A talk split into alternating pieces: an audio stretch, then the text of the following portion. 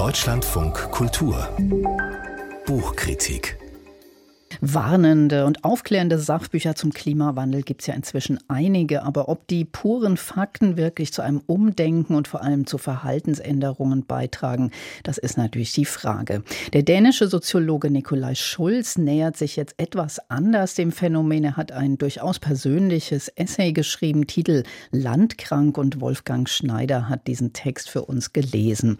Dieser Nikolai Schulz, der war ja wohl ein paar Jahre Mitarbeiter des berühmten Bruno Bruno Latour, Pariser Soziologe und Philosoph. Und die beiden haben im Herbst 2022, kurz bevor Latour gestorben ist, noch zusammen ein Memorandum veröffentlicht. Darin fordern sie eine ökologische Klasse, die quasi Rettung und Bewohnbarkeit der Erde sichern soll. Geht es darin jetzt auch in diesem Essay Landkrank?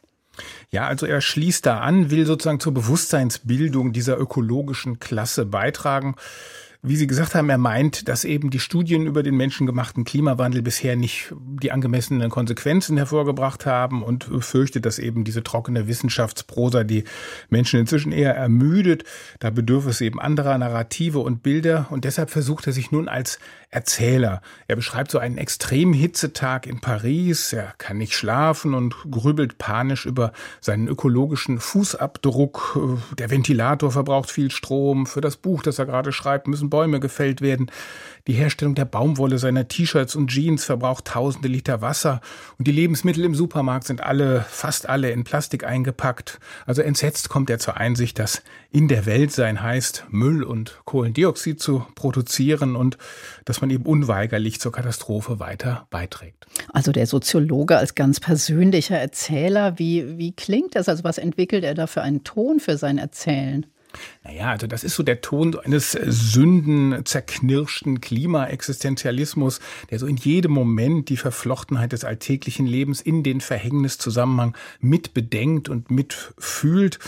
Ob damit nun mehr Wirkung zu erzielen ist als äh, mit trockenen Studien, ist die Frage. Also bei der letzten Generation wird solche sensible Klimapanikprosa sicher auf Gegenliebe stoßen. Interessant finde ich seine Schlussfolgerung, äh, dass äh, das philosophische Ideal des autonomen Individuums ausgedient habe. Jedes Subjekt befindet sich ja in einem unendlichen ökologisch-chemischen Austausch, ist eben nicht autonom, sondern ein poröser Holobiont mit unabsehbarer Fernwirkung.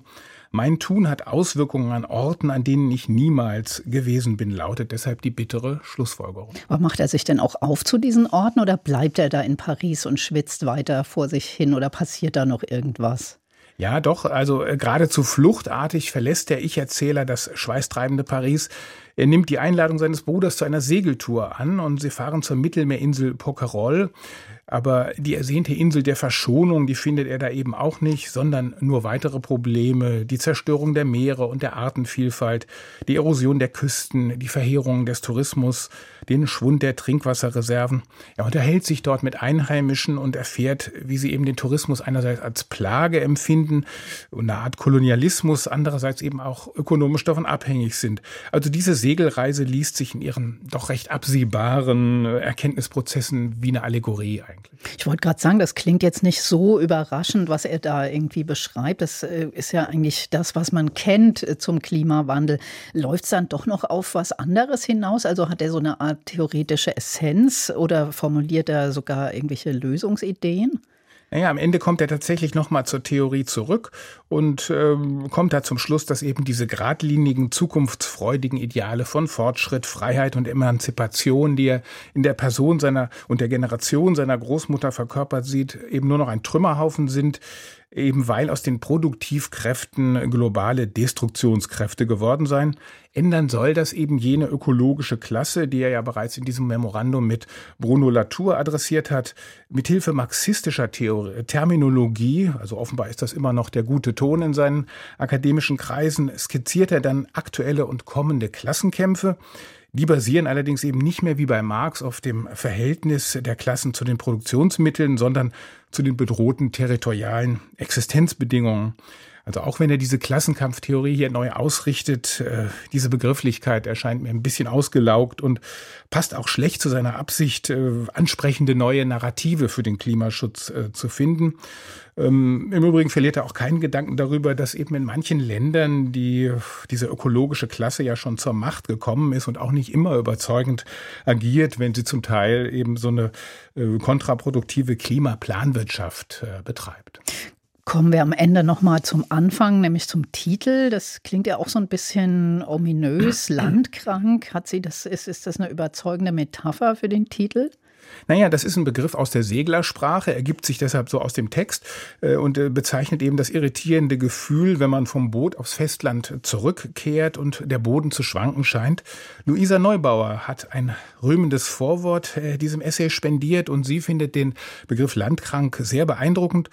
Aber ich denke, dass er eben als Bild für diese Verunsicherung aller Grundlagen eigentlich doch ein bisschen schief ist, denn es handelt sich bei der Landkrankheit ja nur um eine vorübergehende Sinnestäuschung auf durchaus festem Grund.